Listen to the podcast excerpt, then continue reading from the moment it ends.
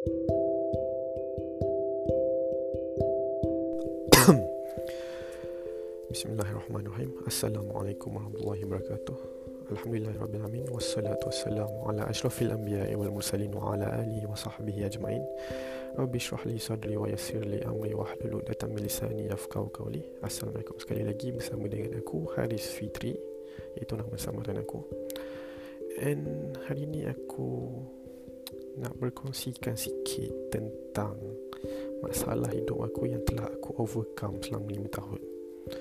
And pada malam yang ke-9 Ramadan yang mulia ni Aku harap benda ni sedikit sebanyak boleh membantu korang yang ada masalah yang sama.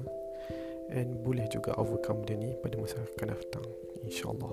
So basically apa yang aku nak cerita pada korang adalah benda yang agak common pada masa sekarang. Contohnya berkaitan anxiety, depression, mental breakdown.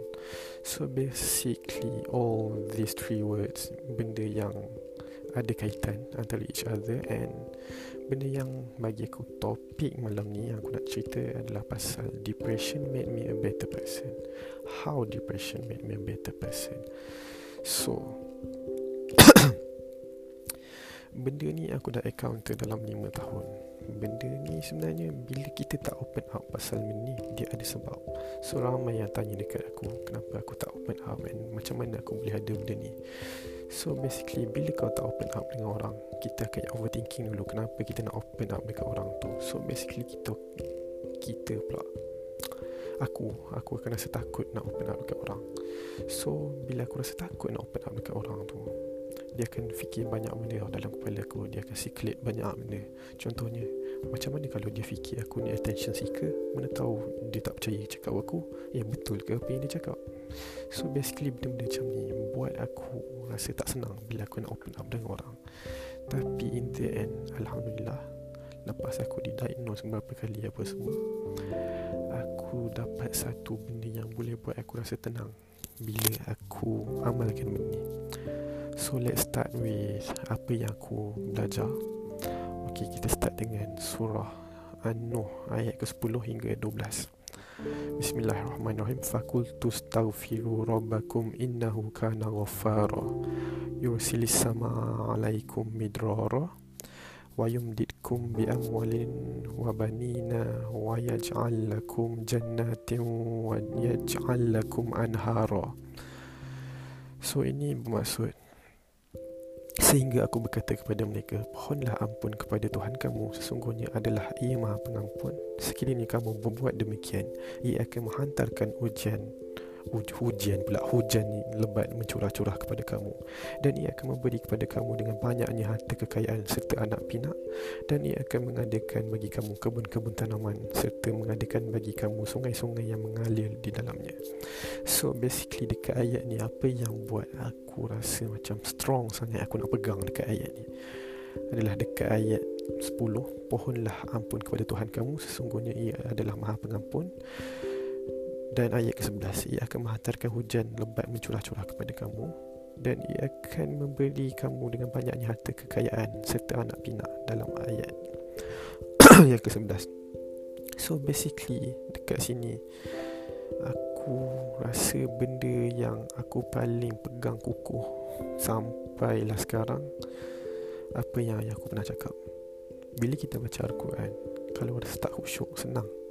Senang je Cuma kena banyak praktis Contoh dia Kalau kita baca Al-Fatihah. Kita baca Baca baca baca Tapi Kucing je lalu kat tepi. Kita tak khusyuk betul? Mesti ada orang macam tu Macam aku dulu. Eh sekarang pun kadang-kadang aku benda, kena benda macam tu. So macam mana kita nak terapkan Sifat khusyuk Sifat takut Takut dekat Allah Bila kita nak jumpa dengan dia?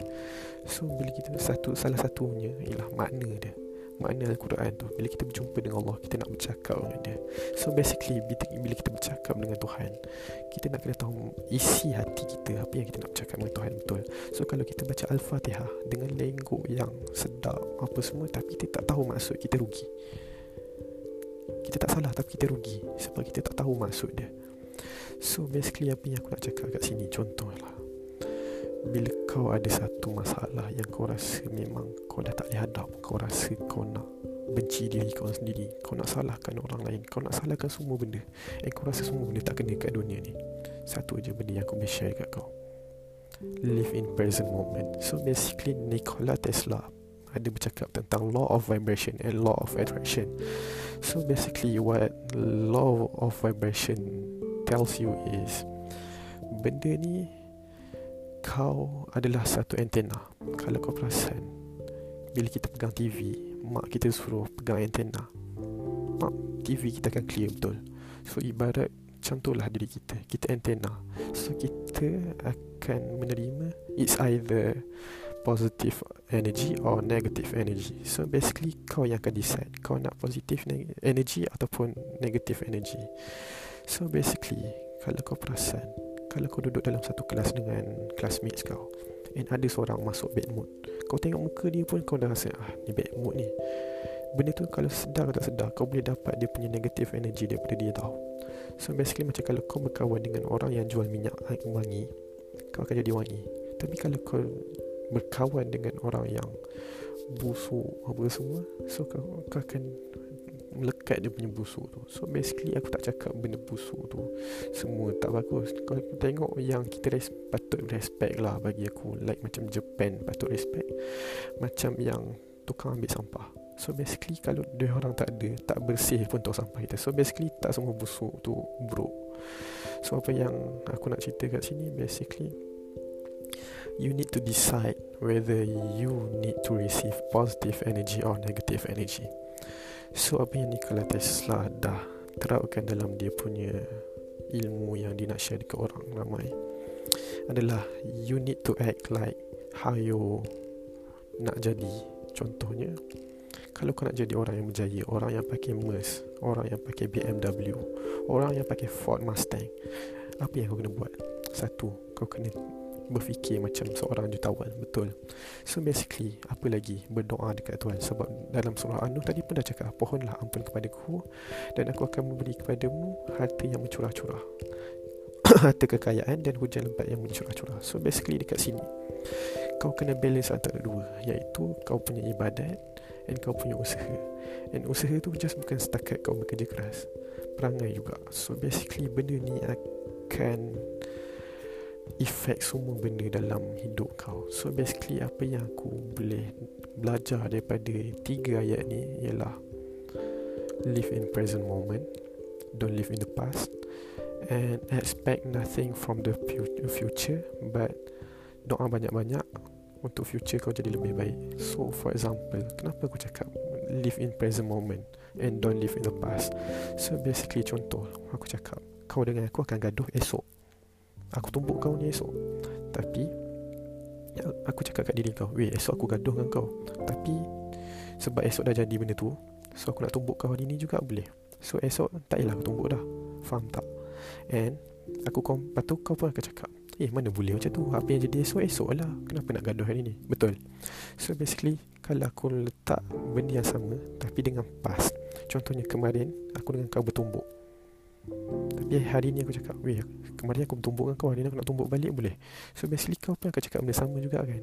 So basically benda tu sama. So kau jangan live in the past And jangan expect too much from the future. But Doa lah banyak-banyak untuk future kau Yang cerah, baik dan segala macam Perkara positif lah.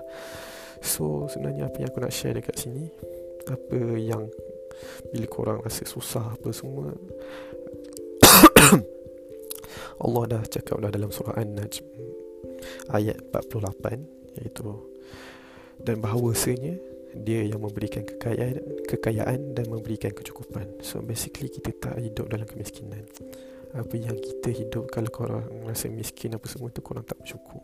So try lah bersyukur. Masa aku eh sedap je dia cakap kan aku miskin betul nak suruh aku bersyukur. Cik kau duduk tempat aku tak. Masa aku macam ni.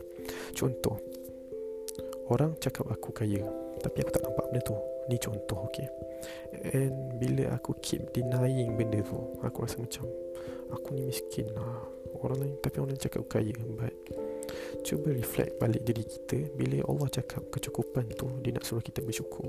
So bila kita bersyukur tu Contoh lah Orang lain ada ayah Ada mak. Contoh aku tak ada. Aku tak ada bapak contohnya Tapi aku nak bersyukur sebab aku ada mak. Orang lain tak ada mak, tak ada ayah. Faham tak? At least aku ada seorang. So benda-benda kecil macam tu sebenarnya Bila kita kaya dengan nikmat Tuhan Kita nampak benda tu dekat present moment kita InsyaAllah kita akan okay sebenarnya. And aku rasa tu je lah kot untuk malam ni.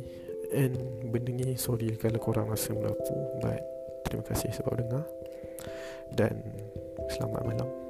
Ciao. Assalamualaikum. thank you